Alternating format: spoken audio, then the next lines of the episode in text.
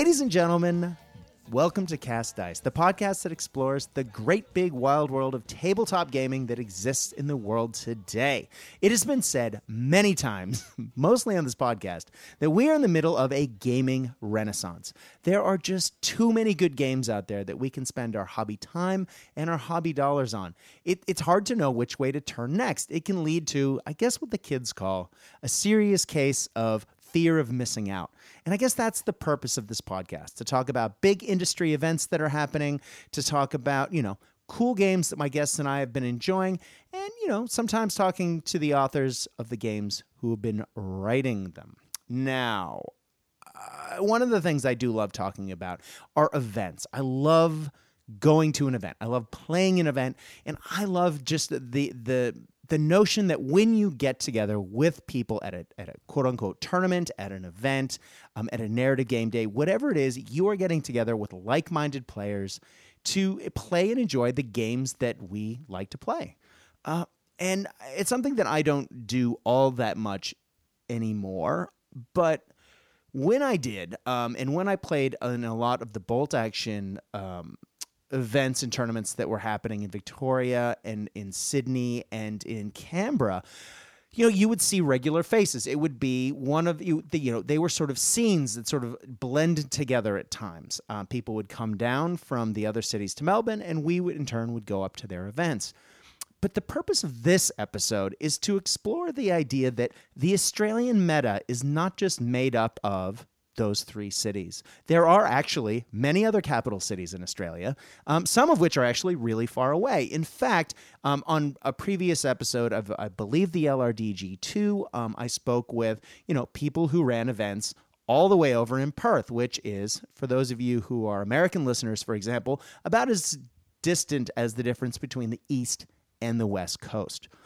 So today we're going to look at the bolt action scene in two new and interesting places. Um, now, just recently, uh, over the was it a week and a half ago, we had um, Tasmania had a I think its largest bolt action event to date, and it was a whopper. Twenty four players on the day, boom. Uh, and we're going to talk to the TO of that event in about five seconds. But then later in this episode, we're actually going to talk to the TO of uh, an event in Townsville that's coming up shortly. So we're going to actually talk about bolt action in two separate metas, locations, whatever you want to call it, but two new and exciting scenes um, as far as the Australian bolt action community is sort of. Uh, I don't want to say they're not represented because both are represented through the Bolt Action Facebook page, the Bolt Action New Zealand Australian page, and through the Bolt Action Tasmanian page. Really well, I might add. But on the podcasting world, these events aren't often talked about. Anyway, I'm going to get off my soapbox here and introduce my first guest. Now, if you are ever on the Bolt Action Tasmanian page, uh, or you are ever on the uh, the Bolt Action Australia New Zealand page, you will have seen the beautiful terrain this man and his family makes. Um, he is a prolific poster, and of course, he has his own Facebook page as well, which I will get him to plug in just a second. You might know him as a fuzzy giraffe. I like to know him as Akhtar. Akhtar, welcome to Cast Dice. How you doing, man? Good, thanks, Brad. Yourself? Oh, that is the dulcet tone of a giraffe, if I have ever heard one. Thanks there, Brad. no worries, man. So cool. You are clearly in Tasmania. Now, before we get into um, sort of the, the Tasmanian scene, some of the beautiful terrain you make, and the event that you just ran, where can people find pictures of your stuff? Because you have your own page. Uh, yeah, we're currently posting a lot of stuff through the democratically elected Republic of Players. That's right. Which is just our um, sort of a pseudoism on derp to uh, nice. where we post up our gaming pro vanity and uh, exploits really. Nice. And when you say we it's definitely you. Um, is it who else?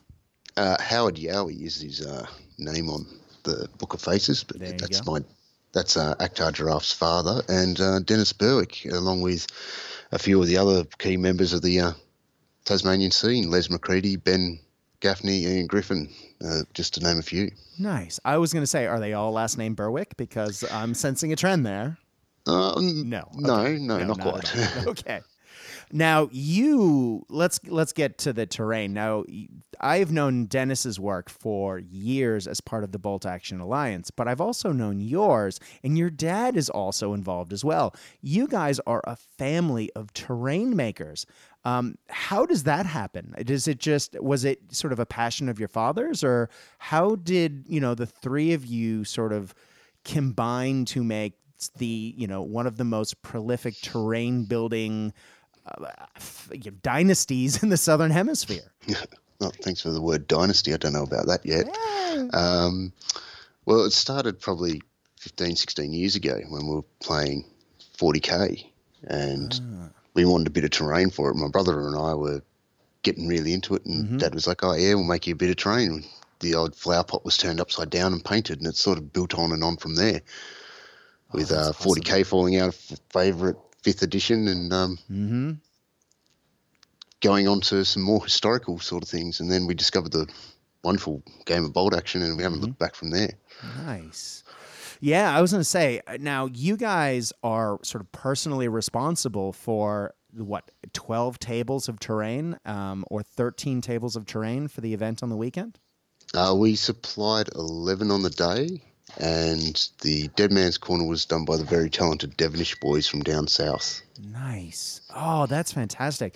Now, looking at these tables, let's talk about some of the spread of the terrain because you had a wide variety um, from across World War II, and it felt like beyond, but I, I don't think it was. T- talk to us about the terrain that you set up. What were sort of the the spread of um, venues for people to fight on, so to speak? Well, we had some of the beautiful buildings by uh, Viv from Knights of Dice mm-hmm. um, that was purchased by one of the, our local guys that we tarted up a bit. Mm-hmm. We had the desert ones from the Tabula Rasa range there set up mm-hmm. with the range, and um, people may have seen Tristan's LRDG placed on that. Mm-hmm. There were lots we, of pictures of that. Yep. Yes, there were lots of pictures of that. That was because it was very, very pretty. It mm-hmm. ended up taking up best painted too. Yeah, I was going to say. So before spoilers, um, before we get into the uh, results, yeah, Tristan did win Best Painted, didn't he? Yes, he did. Very, very beautiful army. Oh. If anyone gets a chance to see that in the it, flesh, it is gorgeous. Yeah, and graphic.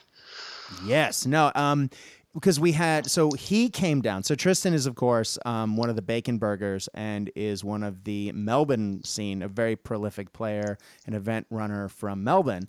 Um, but he came down with Rubes from the uh, Ruben from the Bacon Burger podcast, and um, Hari flew down as well. So you had you know three folks in from out of town for your event. Yeah, you know from way north uh, yeah, Harry flew all the way down from um, Mullumbimby to come along to join us. I managed to convince him. Nice. That's, I mean, that's a heck of a trek. Um, but I mean, it's a big event. The terrain looks great. It was you know, sponsored through the nose. I mean, it it was a top tier bolt action event, and I can understand why he made that trip down. So that clearly he won the furthest traveled award. Um, um, actually no. took out Best Minor Nation. Yes, he did, didn't he? So talk us, talk to us about what Hari took because um, it wasn't your standard old uh, Axis list. Um, no, he took the uh, wonderful Finnish list of uh, Germans fighting for the Finns. Yeah, it was very cool. There's something. I mean, we very don't tend we don't tend to see a lot of Finn players in the southern hemisphere. Um, Nearly ended least, up with three at the event. Yeah, right. I saw that. It was astonishing. Um, well, let's hold on. Let's. I think we're getting ahead of ourselves. Let's back up a step. Tell us the name of the event. Tell us how many points. Um, when was it? How many games? Talk us through the the generalities. Okay, Brad. Uh, it was the name of the event was Operation Sudlicht, mm-hmm. which means uh, South Light, and uh, we're running a thousand points. Three games on the day. Two and a half hours to play each round, mm-hmm. with a forty-five minute lunch break. Nice and we started off with the missions of the wonderful uh, Heartbreak Ridge, hey. uh, the Bolt Action Alliance pack from 2016. Mm-hmm. And if anyone still wants to hunt that down, that is still living on the Australian Bolt Action page. I've uploaded that mission pack again. Oh, nice. Thank you for doing that. Yeah. No, well, can't let those sorts of resources fall out of hands. That's true. And then we ran key positions with not rolling for the number of objectives, but forcing everyone to play with five. Nice. I like that. Yeah. And the final round, we played No Man's Land. Hey, yes. Just for a, because by the end of the day, everyone's brains are starting to shut down. So Mhm. makes it nice and easy when you just have to kill one another. Yeah, exactly. Well, that's cool, man. And that's always been sort of what I've been saying has been sort of the sweet spot for um, for bolt action events is two objective grabs and a kill point mission. And so, yeah, that's fantastic. So you had 26 players signed up prior to the event, but then you shifted to 24. I'm um, two dropped out. You didn't shift, I should say. Yes. Um, but you had an amazing spread of countries. Now I have it in front of me, but or did you want to talk about that before I listed them out? Um, yeah, no problem at all. Uh, well, for the because we generally run all of our events as an Axis versus Allies event. We try to avoid blue and blue. Yeah. The next thing that I try to do for matchups is go for as historical as possible for Mhm. round one, Nice. and then I try to make players who have played one another at one of our previous events not play one another again. oh, that's cool. Nice. So we've had one bloke that's turned up now for three of our events and has played nine different opponents. That's awesome, man. So- Because you know there is that thing where you often end up the the person you traveled the farthest with is end up the person you end up playing in round two. Um, yeah. It used to happen a lot in the old 40k days. You'd travel all the way to Hobart and play the three guys that live around the corner from you. Yep. And you're like, yeah, could have done that in the shed Yeah, uh, and, exactly. save, and save the 600 kilometre round trip. Oh, I always forget how big uh, Tasmania is. Picture the size of Ireland for anyone that's in Europe. Yeah, exactly. Yeah, or uh, God, I don't even know what that is in North American terms. It's big. Yeah. Um, all right. Well, let's talk Axis. So you had um, what two, four, twelve Axis players. We had a I- break split down the middle, Oh, exactly 12 of each. Now, did you have anyone who was sort of on the the cusp either way and sort of would shift to bye bust, or was that just natural? Uh, that was um, naturally turned up that way. That's awesome. Um, we, mainly, we fudged the numbers a bit with our local players all having a couple of armies. So Mhm. I, once the slots were filled up, it was first in, best dressed. Mhm. And then if I required more Axis or Allied, I'd just be calling up the last people that had entered their lists. No, you're now playing Allied. Exactly. Go, there you go. go dig your Allied army out. So Nice. Well, according, uh, looking at your number spread, we had um, two Japanese, two Finns, eight Germans, um, which I guess isn't that surprising since Germany's very popular. But the spread within Germany was uh, one Fallschirmjäger, one Heer, one SS, two Grenadiers, one DAK, one Winter Army, and one Panzer Brigade 150. My favorite. That's awesome, man. That is such a cool spread of forces. yeah, it's very unique. Um, and then the Grenadiers, there was one early war, one late war, Very cool. and the Finnish armies was one was continuation war, hmm and the other one was Hari's German Finns. very very cool now I have to ask hari about that but was, he was running them as the finnish rules? Yes, he was running the Finnish national rules. awesome. Oh that's so cool. Um, and then on the allied side you had another fantastic spread. You had one australian one soviet which is you know unbelievable given how many soviet players there seem to be sometimes. One french four us uh, then that's one paratroop two normandy and one tunisia um, and five British, one being Tristan's LRDG, three Desert Forces, and one Western Europe. That's awesome, man. Such a cool spread. And the Western Desert format for the British, um, Mhm. we actually had two Commonwealth forces in that, like Mhm. proper Commonwealth forces. Once someone made the second New Zealand division and done a lot of research on it, Mm-hmm. and another player had actually made his great grandfather's division with just the 25 pounders and stuff backing it up. Oh man, that is cool when people have those connections to their own forces and they're able to put them on the tabletop. Yes. Oh, rad. Now you got to play a game yourself. There was a bye busting uh, at one point. So uh, what did you get to play? Um, I brought out my Tunisian um, Americans. Mm-hmm. for this bye buster. But if I'd had known that I was going to be bye busting, the Norwegians probably would have got it there first event run. I was going to ask because you are a man who seems to go through bolt action armies at a prolific pace. Um, now, you have painted the Norwegians, and I'm so glad you brought those up. Um, I do want to ask, uh, I'm going to stay on topic and then let's go back to that because, oh, I do want to bring, I'm, yeah, mm, hmm it's on my, uh, it's on my uh, list of things to talk about. But you had another player come in who played their very first game of bolt action uh, at the event is one of the bye busters, um, or sort of to replace the bye buster, but in the process got to um, got to play a uh, for the first time, but also b with their own army and with a rare one of that. Tell us about that. Yeah, well, um, Michael turned up and just to have a look to see whether or not he could get game in on the day. Mm-hmm. And we hadn't actually met before.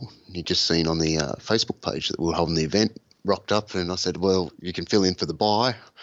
Matched him up with um, one of the guys that also have an Italian force, so he could run him through the rules. Mm-hmm. And he played uh, Desert Italians versus um, British with uh, from Western two Matildas Awesome. against Elefantino guns and stuff. So it was a, a nice little matchup, except um, they ended up playing Valley Table, which was uh, the one with the giant hills and the river in the middle. Oops. Not exactly desert, but yeah. nice. All right. Well, cool. Now, we did mention that Hari got Best Minor Nation, and we did mention that Tristan got uh, Best Painted. Um, but am I correct in reading this right that Sean uh, got Best Allied Player? Yeah, Sean Devonish was our best allied player. Mm-hmm. And what was he running? He was he was running Operation Cobra US forces. Oh, nice. So um, that's sort of the the push after the D-Day landings. Yes, yeah, and uh, he ran it with very minimal support, but was running an M18 Hellcat that may have been showing up in some of the pictures. Beautifully painted army as well. Yeah, man, that was a beautiful force. Um, and so, okay, so that's best allied, and best axis was re- uh, pronounced. Correct me if I'm getting this wrong. Riordan uh, Macbeth. Yes, Riordan Macbeth. Nice. What a great name. Um, my Scottish wife approves. Uh, and what, of course, he was playing Al- uh, Axis. So what did he take? He was running a, a Japanese horde of regular infantry, Oh, I love it. Now, are those just Japanese riflemen? all Japanese riflemen. I think there was 50 riflemen in his list. Brilliant. Um, 10, five, 10 man squads, Mhm. uh, a couple of suicide AT guys, and a uh, captured Stuart. And he was Ah. based it off the push on Burma. Yes. Love it. I love a regular Japanese um, horde list, uh, mainly because that was how I used to run Japanese. But it's it's a lot of fun, um, and people always tend to run like super elite vets or you know the unwashed horde of inexperienced um, you know jungle you know dwellers. But to to see something regular in a Japanese force is cool. It's- yeah, the some of the other forces that really do deserve a mention was the Soviet force that was uh, Zhukov takes command. That had a T twenty six running around in it. And Nice. cavalry. Mm-hmm. It's got a cavalry, some partisans, and all sorts of bits and pieces where Zhukov pushed back in to defend Moscow. Mm-hmm. uh, the in army, which if anyone looks at the pictures, they might notice it's actually out of the uh, New Guinea book Mm-hmm. because that's the force painted up by the wonderful Brian Cook Oh, nice. Yeah. that was being played by um, Paul Berwick on the day. Oh, cool. Um, and probably they're just uh, the the level of painting is just phenomenal. Yeah, the the pictures that you shared from the event were astonishing. I mean, uh, just the level of quality of the the models of that event looked phenomenal, especially given they were taken on the pictures of, you know, your terrain. Um, sorry, they were taken with your terrain as the backdrop. Um, and I know that it does sound a little bit like I'm blowing sunshine, and I sound really excited. I know, but guys, if you haven't seen pictures of this, you really owe it to yourself to go to, um, you know, Bolt Action Tasmania, or there is also pictures on Bolt Action Australia, New Zealand, um, or um, and I'm gonna get it wrong. The Democratic. Oh God. Democratically elected Republic of Players. Thank you. It's been a long day of work. um, because the just a the quality of the terrain was amazing. The, the b the armies were amazing, and c the the pictures of the games look great too. So you put it all together, and it's just if you are a big fan of bolt action, you should definitely take a look at those photos. But yeah, great stuff. Great stuff. Now I understand that um, you know big events sometimes it's hard to you know to make sure that there's enough prizes or enough support but it, it sounds like you guys were drowning in it um, you guys were supported by all kinds of folks um, and some of these names are familiar but some of them are new to me um, why don't we talk about some of these people that supported you man because there was a lot of sponsors Oh yes, yes, we're very very fortunate with that. Um, the name for the train and the pictures have gotten out there. Uh, some people may or may not know that um, Dad and I and the family did some of the train for the uh, Fortress Budapest book, mm-hmm. which is now in the possession of um, Brian Cook, and that's That's been dragged out to a couple of the events up in Sydney now that I understand, and a couple of gaming days. yeah And um, yeah, so we had people keen to get on board and support us, which is great and great for the community. Hell yeah. So Um, first and foremost, I couldn't help but notice that uh, Ian and John from War and Peace Games were there, uh, loud and proud. Oh, as they have been stuck with us through thick and thin. They were the first ever sponsor we had for our first ever event when we had 12 players show up. That's awesome. We don't really have a brick and mortar store as such on the northern half of Tasmania, so they're our go to. And you can always ring them up and go, Oh, is there any chance you're getting this in? And they will find it for you. They are fabulous people. And they're so god. And I know I always talk about how awesome they are to call up and talk to, but uh, those poor bastards. I call them up and start saying, "Hey guys, you know how you going?" And that you know they always they always got, humor five, me you've got with five minutes, and Yeah. 25 minutes later, you're still on the phone to them. exactly. It's not like you got a job to do and I'm on break, but uh, yeah, they oh, they are just the nicest guys, and they know everything about what I am always. You know, I'm always calling them up saying, "So I'm looking for this bit or this. You know, I'm looking for this. Uh, you know, this product." And as you say, they find it, and they they have a huge stock as it is. But um, they're always knowledgeable and so nice. Love those guys, and th- they have been so generous with the bolt action community from day dot. It is astonishing. oh, the, their support has created the community what it is. Amen. Yeah. Yeah. Absolutely. Well, another big uh, supporter of some of the big local events, at least here, um, has been, of course, Viv from Knights of Dice. Now, I noticed that he was a big sponsor there as well. Uh, yeah, well, I've had the fortunate time to be over in Melbourne once and popped into West Heidelberg there and checked out his setup, and it is phenomenal Yeah. what he is managing to create out there. Um, if anyone in the Melbourne place, go out and say hi to Viv. He's a great bloke. Yeah, Um, he gave, I sent him a message on Facebook and say, "Oh, can you make this for me?" And two days later, he's got a design drawn up and a price for me. It's just brilliant. Um, now, he did y'all's trophies as well, didn't he? Yes, he did. I, yes, So good looking, right? Laser cut Yeah, well, uh, acrylic trophies. They were gorgeous. They're awesome. And he pulled me out of a spine, out of a, a um, bit of a spot there because um, the our normal trophy supplier couldn't do them, and he managed to make those up in four days for me. Oh, man. Yeah, he, he makes magic happen, doesn't he?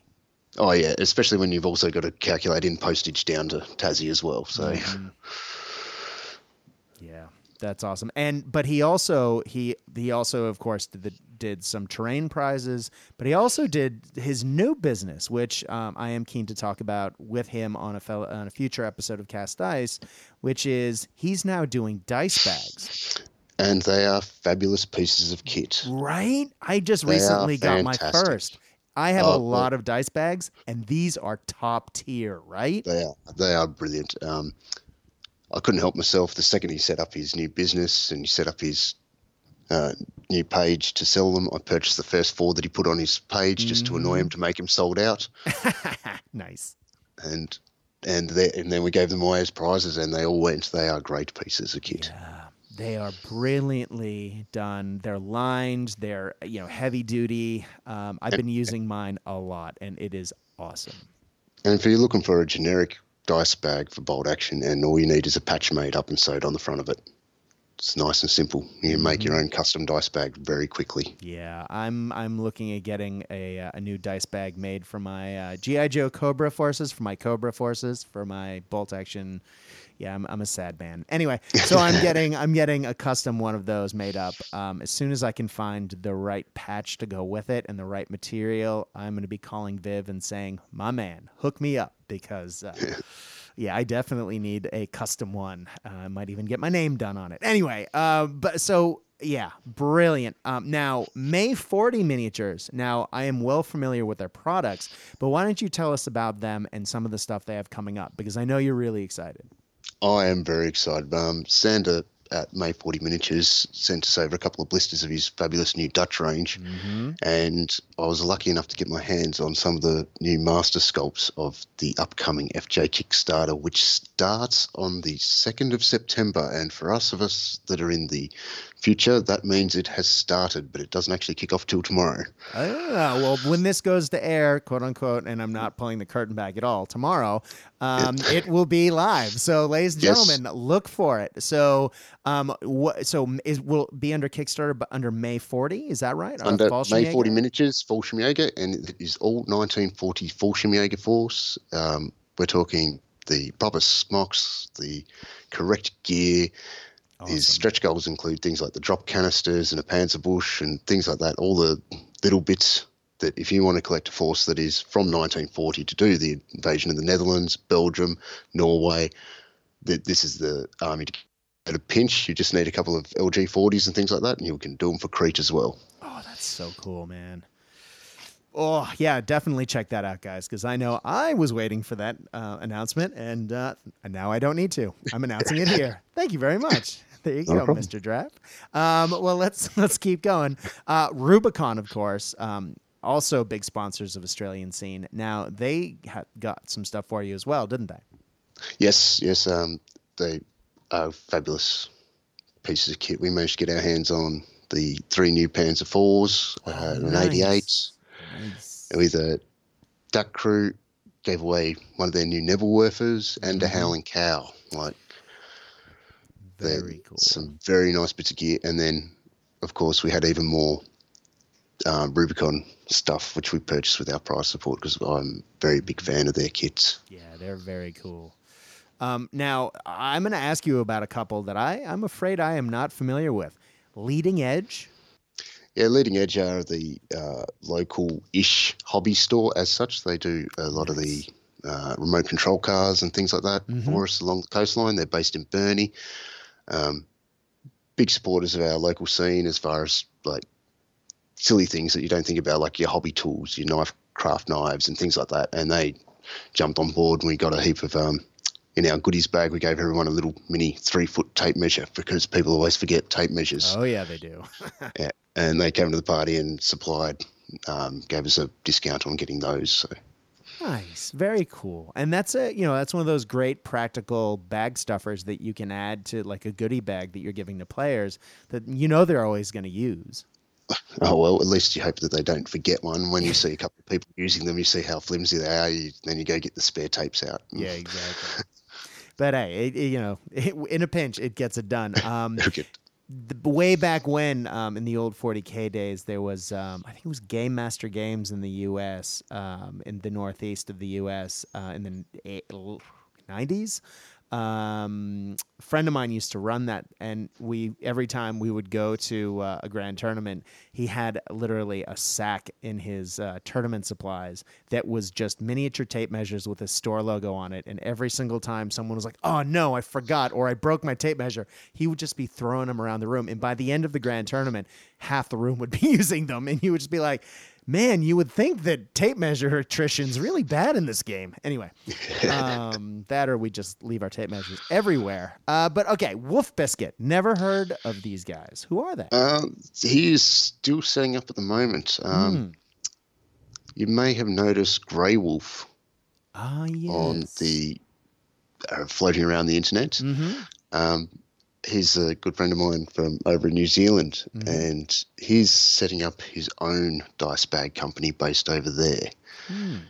And I got some of these sample ones and purchased some of his first ones off him as well. So they're up on the table as well. So if you're in New Zealand, keep your eye out for Wolf Biscuit. They will be starting up soon. He's still got to make a logo and stuff, but he's just getting his feet on the ground. That's cool, man. I love to see all these little. Um, oh, not I don't want to sound little like it's disparaging, but these these businesses that are starting up and around the uh, the bolt action community. It just uh, just speaks volumes about how strong that community is. And, and, and it's more about um, supporting our little guys as well because Yeah. there's a lot of um, small spin-off businesses. It's not their their day job. Like May 40 Right. Miniatures, the guy still has to go to work. Yep. Is and he's making models, um, and really good models. Yeah. Uh, Wolf Biscuit, for instance, is still doing uh, night shift work as well, but is trying to start doing something to make pay for his uh, hobby excesses, as we should Mhm. call it. Yeah. We all have a couple of those. Yeah. Mhm. So if we can all throw a little bit of dollars here and there to the, the guys that are just as bad as us at collecting piles of lead, then I'm more than happy to. Yeah, exactly. Smaug's hoard of lead, right?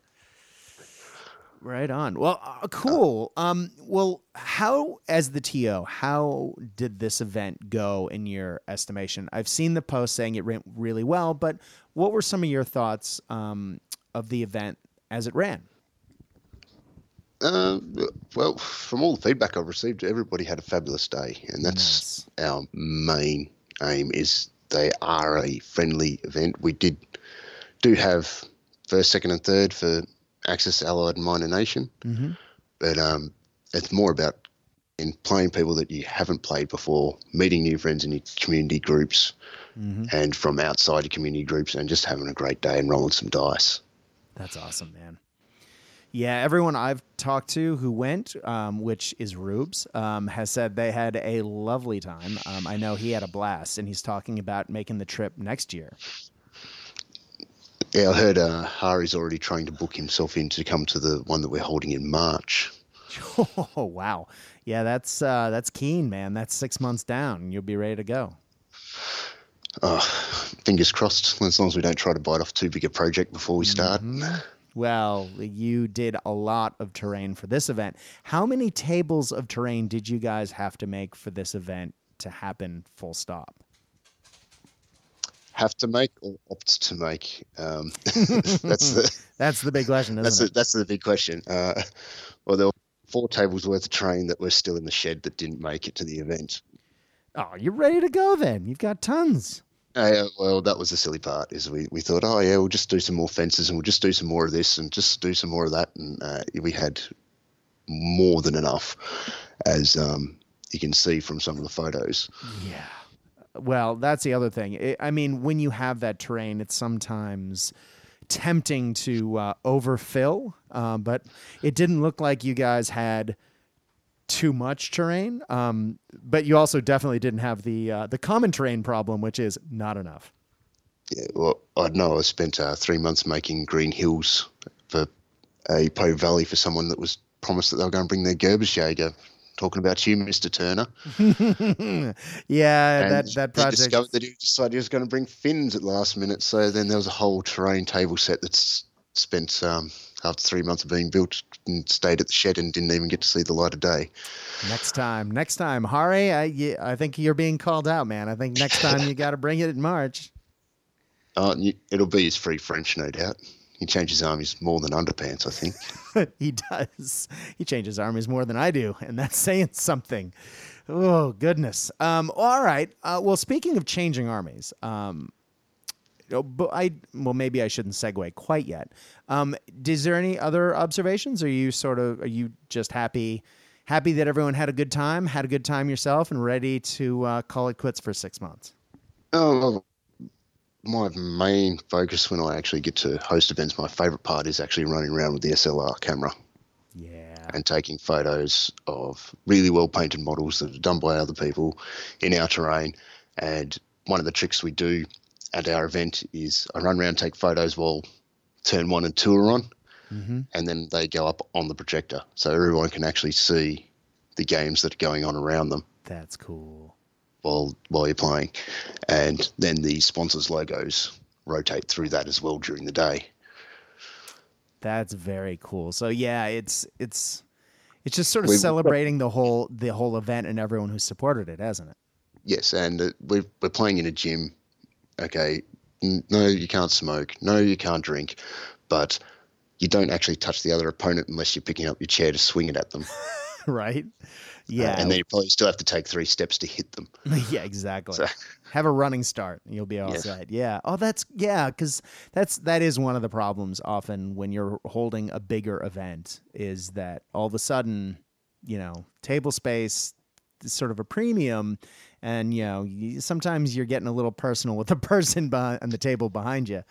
But the, um, the good old one where you sit down, you go to sit in your seat, and you see somebody's put all their debt in their army sitting on it instead. hmm The number of times I've been to CanCon and seen someone sit on those seats with models on them, I I can literally count it at least on one hand. And every single time that shiver goes down your spine, and you go, ah, don't do that. Look before you sit.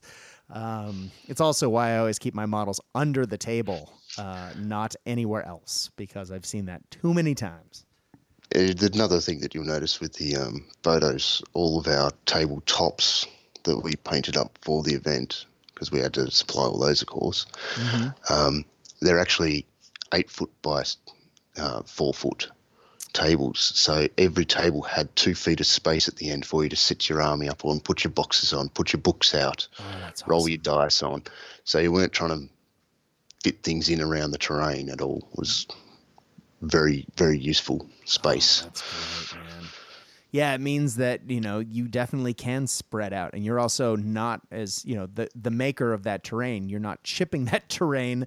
You know, putting cases down on it, um, with people rolling dice. I mean, there's plenty of space, as you say. yes.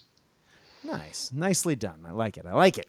Um, well, I, I did promise uh, we would come back to this. So you are playing the definition of hard mode at times when you play bolt action. Uh, it has been talked about many times on uh, pod, bolt action podcasts over the years, but the dreaded Norwegian list uh, from the, of course, armies of France and the minor powers is is largely touted as the and I've heard people say this, and I the most quote unquote unplayable army in bolt action, um, which I don't agree with, but I also don't think it's overpowered by any stretch of the imagination. Um, That's those free skis. yeah, oof. Yeah, that's what gets everyone. oh yeah, it's overpowered, man. It's overpowered. Uh, at one point, ski. Oof. So let's let's talk about that because you um you got the models from uh, Gorgon Miniatures, right? Yes, Gorgon Studios. Yeah, so good, aren't they? Oh, they're, they're beautiful sculpts. They're Yeah. great. I have. They, yeah, they travel okay to Australia. I won't say they, they travel probably as well as your Perry's medals do. You end up with a few bent, but Yeah. nothing too broken. Nice. Now you painted an entire army of these, so you have a full army of Norwegians. Yes. And when we say that, of course, for those of you who are not following at home, um, nor when you play early war, you know, basically the first week of World War II, quote unquote, in Europe, eh, there's not a lot of vehicles in that army. No, there isn't, Brad. Um, you've got the options of a civilian car or a civilian truck. Exactly. And no, you can't add an MMG to either of them. No, you can't. Um, so, uh, for those of you who are then keeping track at home, uh, that's not exactly a veteran force either. So, you're all of a sudden talking about a lot of bare bone rifle infantry. Yes, a lot of riflemen. So, how Right. many riflemen does that mean you have? Uh, On 72, I think. That's awesome, man. and there's uh, five Madsen LMG guns, Mm-hmm. uh, a medium mortar, and um, I mean, it's got one of the most overpowered howitzers in the game. Uh, for 40 points, you get a light howitzer with the special no AT round rule, Yes. Which means you get plus one pen whenever you shoot at vehicles, which means that's right, you can't penetrate a Jeep at long range. Oh, yeah. See, that's overpowered right there. You're, Oh, yes, broken. So, easy mode, easy mode. Um, well, okay. Now, people have often talked about this army at length. Um, I know. I think some of the guys in the UK have talked about it. Uh, I, I think it's the Juggernauts like to talk about. I, I, I'm not sure. You have actually played this army. How does it go? Uh, so far, from four games, I'm two wins, two draws, Doesn't sound bad to me. and that's against my regular opponent Les playing Late War SS. Again, doesn't sound bad to me. Um, it's one of those It- things, man. Bolt Action's a platoon infantry game by definition. And yes, there's a million nuances within that. And yes, I acknowledge that late war has a lot of benefits that early war doesn't. But basic riflemen in this game aren't bad.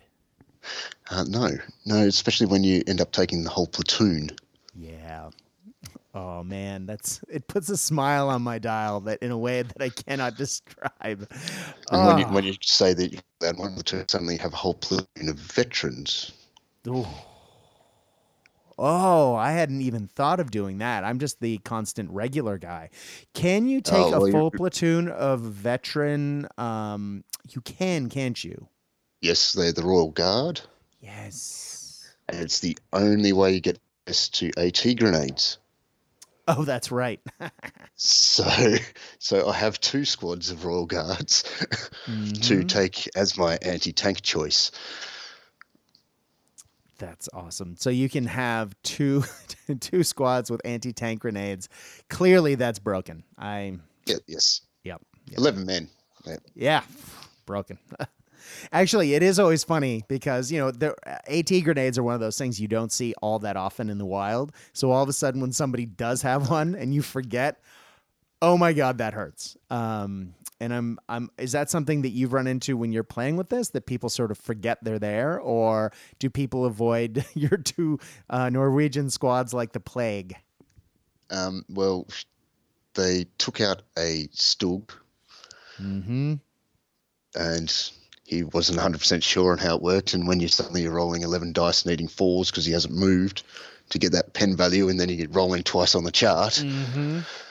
they start getting a bit nervous. And uh, since since then, the last two games I've drawn because those squads have died.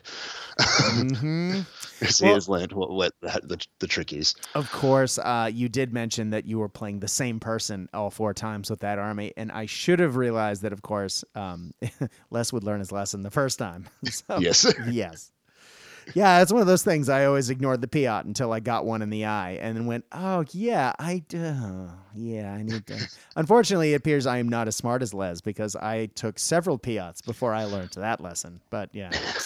Piat, terrible reputation, not terrible in the game, just short ranged. Don't drive your tank next to one. Hashtag true story.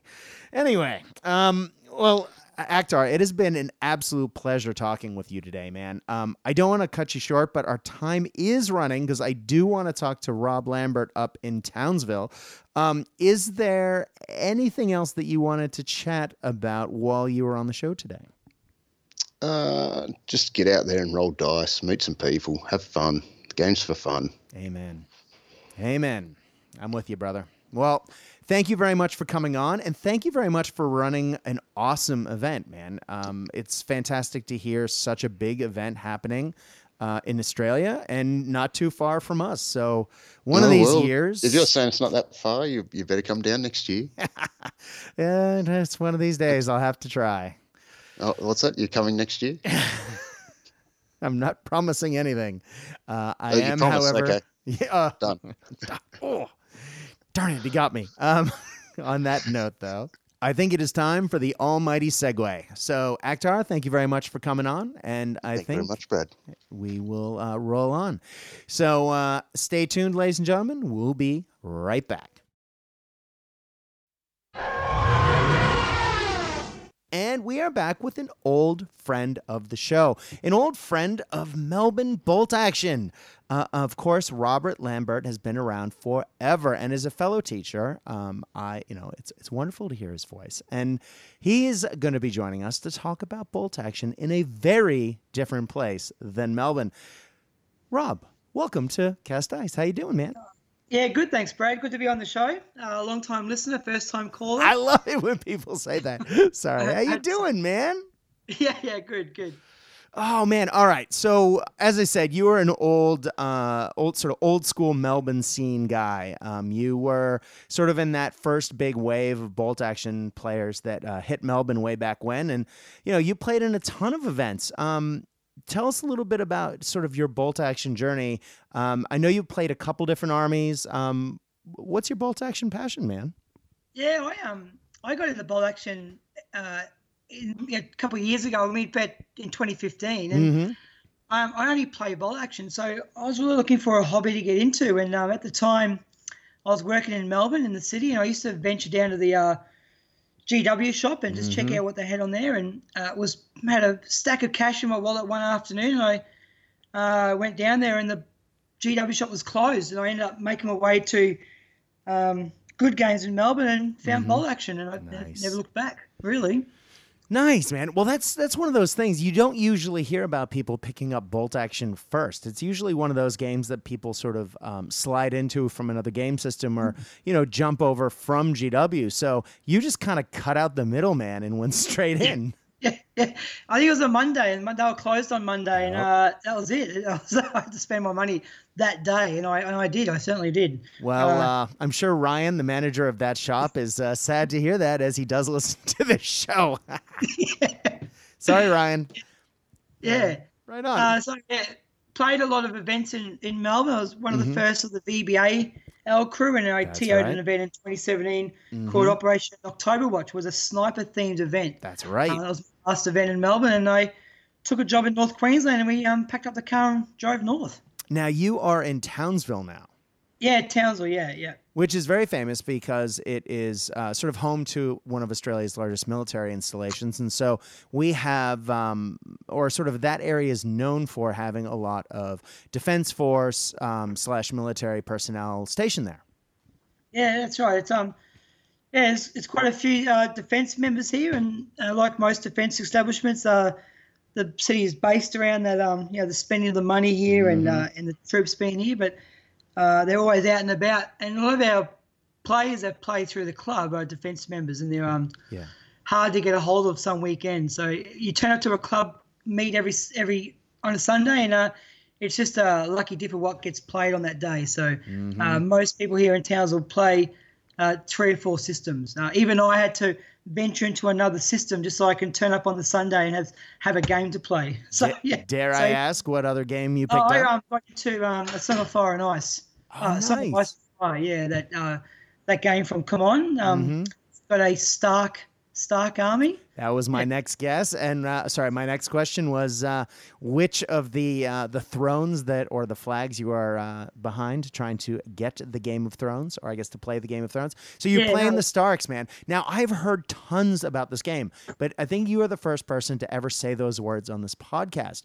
Um, now I, we will get back to bolt action in a quick sec, but I want just real quick. What's your hot take about this game? It's a rank and flank game, right? It's a fantasy rank and flank game yeah. based on the Game of Thrones books and television show. No, just just the books. Just, just the books. The books.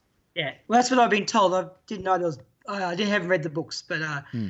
uh, when the last season came out on Game of Thrones, it was very strict on the Facebook page not to put any spoilers out and remind everyone that this is a game based on the books. Wow. Hence why it's called A Song of Ice and Fire and not Game of Thrones mm. as well. Oh, of course. So, I um I haven't played any other game system, any tabletop game system, but I have been told that this one resembled Eighth Edition Fantasy mm-hmm. uh, Warhammer. So if you've played that, you've got some idea of how that game was played. So it's got a rank and flank system where you're you have big blocks of troops, and yeah. the bigger the block, that can give you a bigger advantage, but it also makes you sort of unwieldy. That's right, yeah, and using trays and moving trays and things like that, yeah.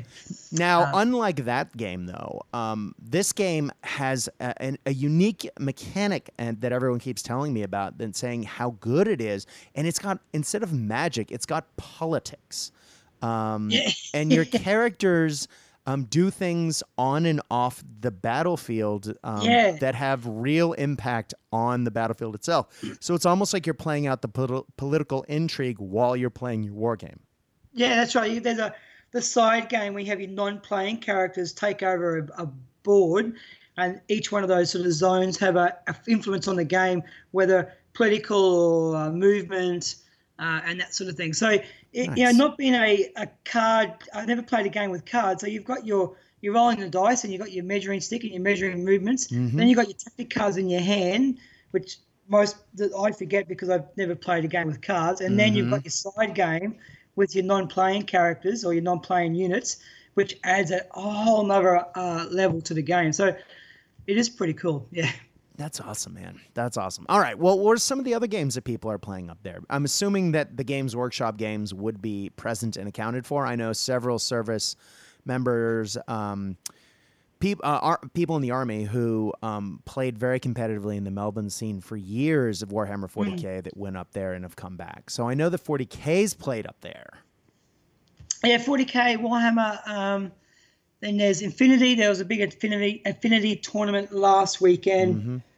Uh, a Song of Ice and Fire was pretty big about 12 months ago when it sort of first got released. Mm-hmm. Um, but there's guys just rock up with board games as well. Um, Russ, the one of the uh, long-term members of the club, plays a game called U-Boat, mm-hmm. uh, which is uh, four guys sort of command a U-boat with an iPad attachment, which gives you that real-life sort of sh- uh, shooting effect. Mm-hmm. So that's a, a, game that's been uh, thrown around a bit. And then just the usual ones. Malifaux was around for a little bit. Haven't seen that for a couple of months. Mm-hmm. Bolt Action's popped its head up again recently. There's a, a, a couple of players have just got into Bolt Action, so they're really keen to play on a Sunday. So it's just all sorts of stuff. It's just uh, quite amazing. You turn up on a Sunday and there's just games get played all the time. Yeah. Nice. Well, that sort of brings us full circle and back to why you are here. Um, we are going to talk about your upcoming event. Now, it's happening on October uh, yeah, October 20th, 2019, uh, in Townsville, and it is called Operation Northern Exposure. Now, this is, though this is sort of the first event that you're running up there, this is sort of a continuation of a series of bolt action events that have happened sort of semi annually over the years. Yeah, that's right. They try to put a, um, the club the Townsville Gamer Club try to put on a an annual event for each of the systems that most people play. So every year there's a you know a bolt action tournament, uh, yeah, and there's also mm-hmm. an Infinity tournament, a Warhammer tournament, um, and they just yeah they just pick those systems up, and then this is I've taken over the reins from the bolt action one, coming coming back to Townsville with a little bit of experience in bolt action events uh, and mm-hmm. some being my being my, my my thing I guess with tabletop gaming. I was happy to happy to put my hand up. Nice. Well, cool. Now, um, you, of course, have run, as you said, the sniper event in Melbourne years ago. Um, this is a more straightforward event, right? This is just sort of the the yeah. excuse to get people to pull their bolt action armies out of the cupboards and get you know gaming on the table, right? Yeah, that's it. I just try to name it Operation Northern Exposure, just to expose the game amongst the community. Mm-hmm. Uh, I've got some guys coming down from Cairns to play, so that's nice. a fair. That's a 350 kilometre drive yeah. down down to play. Um, I've got on board uh, the local gaming shop. They're putting up the space for the day and a barbecue mm-hmm. for the event. So they they've got some bolt action stuff in the store, just trying to get people back into the game.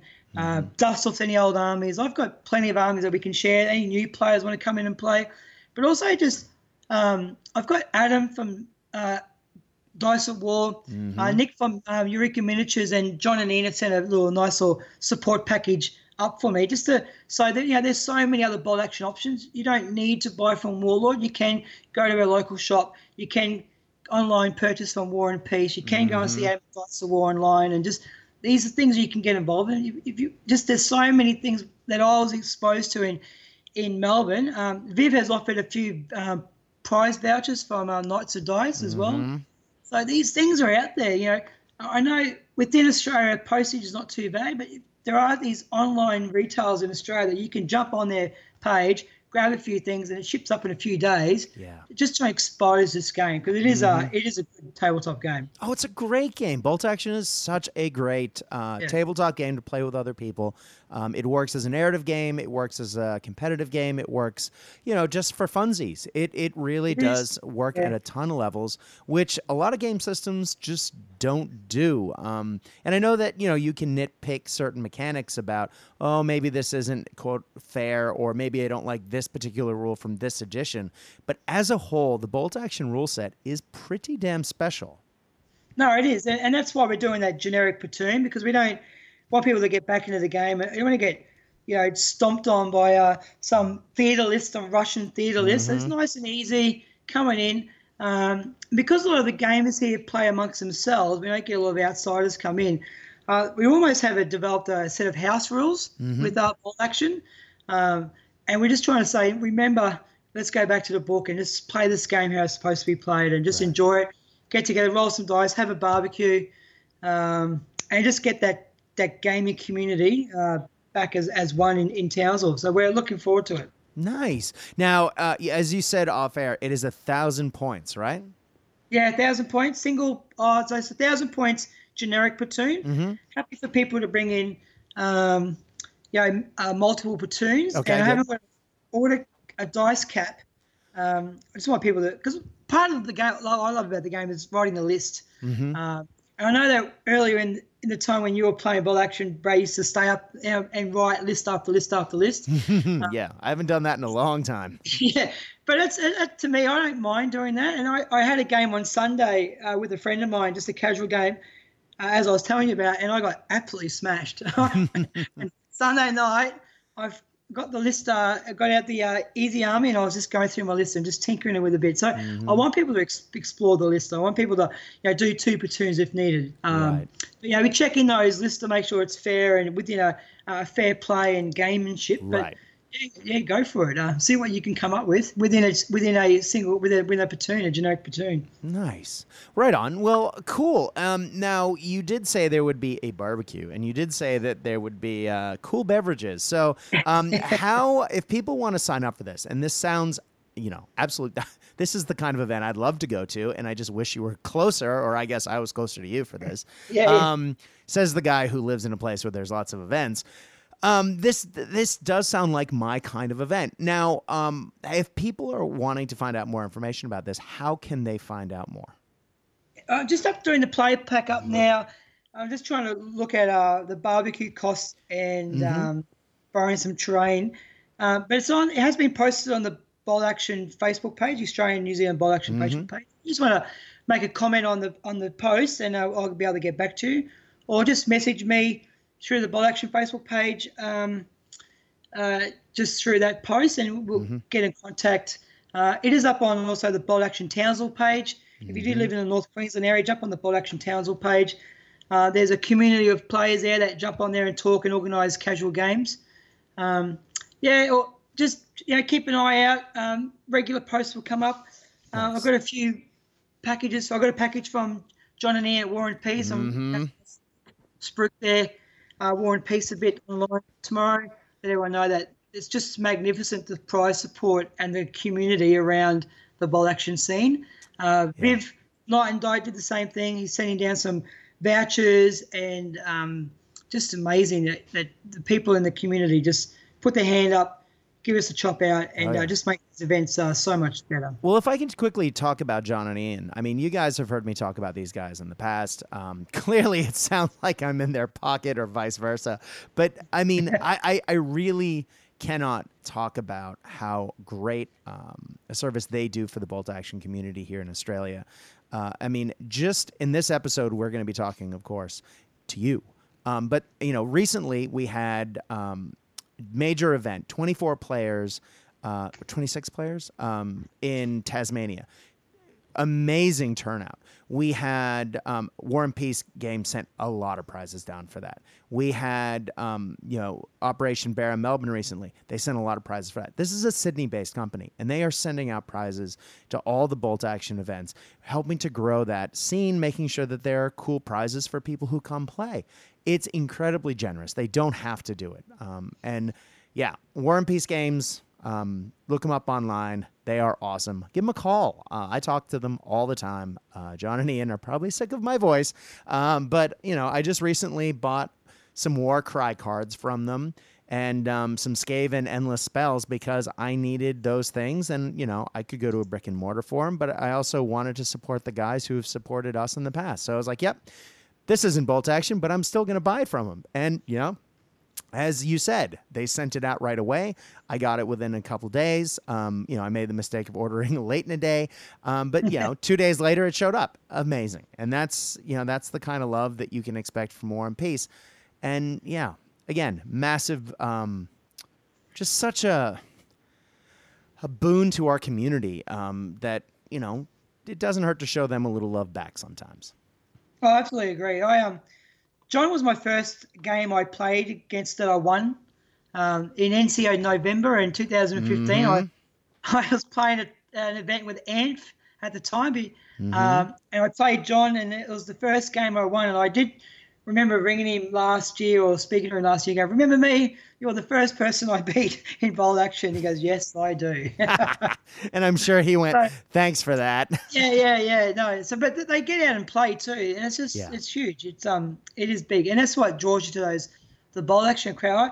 I, I always thought I'd never get more than one army. I I had my DAK army when I first started, mm-hmm. and I went to an event I, uh, I got I won a M4 Sherman. Went oh that's the start of the next army. yes, it is. Another and next thing you know, I've got six armies. I don't know how that happened. yeah, yeah, I know. I, I, I definitely know that feeling.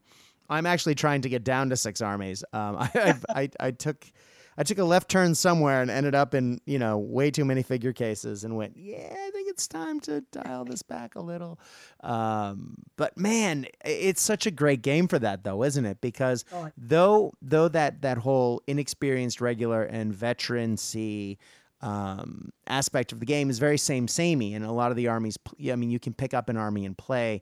Um, most armies, because of the way the national rules work, and the units are very similar between armies, um, you might, you know, a lot of people have said it's very same samey, but there is that variety, isn't there? And so all oh, of a yeah. sudden you're like, it is very similar, but it's very different. And then all of a sudden you you got to have that next army, don't you?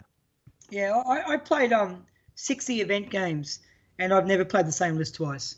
Yeah. Uh, oh, apart from the, the, the yeah the army that you play on an event, but mm-hmm. I, have every time I've turned up, there's a I, you can change it just a little bit, just tinker mm-hmm. with it, mm-hmm add a new unit, take a unit away, put a new vehicle in, and you've you it just just changes the entire game. And yeah. every time you play and roll dice with a friend or a mate, you just um you're something new on the table. And, uh, exactly. uh, and that just brings it it just brings it an element to the to the game every time you play. Yeah, and it's something that I've been playing with recently. Is you know I really tried to get away from you know list writing in recent years and just sort of showing up and pulling armies, you know, pulling literally figures out of a case and going, okay, I'll take that. Um, and you know trying out different units. But something that has and i know it's really obvious um, but it you know with it took me actually some practice to actually sit down and to do this thing is to actually take an army i already have and play it with a, using a different veterancy um, I, yeah. I for years and years and years i played regular everything. All my armies were based around the idea of regular and then you know I played a couple games with inexperienced armies or mixed veterancy or and then I played a veteran army and oh my god did it feel different. Um, but literally the same models. It's like this it's like the same models get repurposed and have a yeah. totally different feel right? Yeah. Yeah I've um I've, I've got a thousand point inexperienced inexperienced US army. Uh, that doesn't see the table very often. Uh, has an M3 Lee mm-hmm. uh, and about 70, uh, 70, uh, uh 70 miniatures, all inexperienced American. And uh, every now and again, I want to you know, do something different against my mates, uh, late war Brit paratroopers. Um, mm-hmm. Um, pull them out and just remind myself, yeah, I could probably go regular again. exactly. but I mean, you could literally put that army on the tabletop and say it's regular, and you would just have less dudes. Oh, yeah, that's right. Yeah, yeah, yeah. And yeah, again, that'd be, and it would be as you say, a different experience for you. And it would, I'm sure it would be for him too. Well, Rob, man, it has been a pleasure having you on. Um, let's let's remind folks of where they can find this event again. So um, this is, of course, Operation Northern Exposure 2019. And if you go to the Bolt Action Australia New Zealand Facebook page and you type in Operation Northern Exposure 2019 or Robert Lambert, L A M B E R T um, you will find the post about this event, right? That's that's it. Yeah, jump on there and uh, search it up, uh, mm-hmm. add a few comments, um, and then in the next few days you'll start seeing a player pack. Mm-hmm. Uh, start seeing some more spruiking about some of the price support we've got. Nice. Um, and just just get involved in the conversation. And even those people from North Queensland, uh, jump on the Bolt Action Townsville page as well. Mm-hmm. Uh, and there's a few of us that play. Uh, just trying to build up that community again up here in the north. Awesome, man. And as again, that is uh, October 20th in, of this year, 2019. And that's at Realms of Magic and Miniatures in Townsville. That's it. Right on. Well, thanks, Thanks, again Brad. for, man, we'll have to have you back on and talk about how it went after the event. But, man, it has been a pleasure having you on. Um, please come back again. And uh, good luck, brother. Thanks, Ed, Brad. Appreciate everything you've done, mate. Thank you. Nah, no worries, man. And thank you guys for listening. This has been uh, another episode of Cast Dice. Um, now, you may have noticed, uh, a few people have, that all of a sudden these podcasts aren't just on um, podcatchers anymore. They're not just showing up in iTunes. They are now also showing up on YouTube. Um, as of last week, Cast Dice has officially kicked off its YouTube channel. Um, now I'm starting that out. Um, when I started podcasting all those years ago, those who remember the good old days of the LRDG will remember just how terrible the good old days were as far as uh, sound quality and uh, volume and I mean, it, it, it, it was it was bad. Um, and uh, as much as a learning curve has been for podcasting, and I'm definitely not saying this is perfect, but um, the quality has improved over time. Um, now, I'm hoping the quality of the YouTube channel um, will kick, will start significantly better than um, the the the podcasting uh, initial endeavors were. Um, however, I, I am hoping that um, I will be posting some short videos soon, maybe a few product reviews. Um, heaven forbid and cringe, perhaps an unboxing. Uh, as much as I cringe, don't like watching those myself, um, I will be doing some army showcases for both my bolt action armies, uh, Star Wars Legion, my GI Joe projects. I will be putting army. Uh, I guess showcases is the best word for it, um, just so people can see the the projects that I've been working on and that I've been talking about on this podcast forever. Um, most of those will be coming in the next month or so when I have time over the next school holiday. Um, and in around that time, I'm also hoping to start gameplay uh, videos. Um, we, we I do have uh, a good friend of the show, Jermaine's going to be coming on, and he will be showing us Warcry. Um, I know there's a few other games in the wings, and uh, yeah any uh, any feedback that you have about those vi- uh, videos uh, as they exist now or videos that are coming up. I would love your feedback. Um, if you would like to leave feedback, as always, if you also want to leave feedback about the show, please leave it um, by going to Facebook and searching up Cast Dice, C A S T D I C E. Measure, uh, just me- message the page. My name is Brad. Hi, I'm the only one who will be answering. I would love to hear from you. Anyway, that's enough of that awkward ramble. Ladies and gentlemen, when you are playing the games that we know and love, I hope that your dice roll hot. I hope your beverages are cold. But more than anything else, I hope you're having fun. This is Cast Dice saying good night.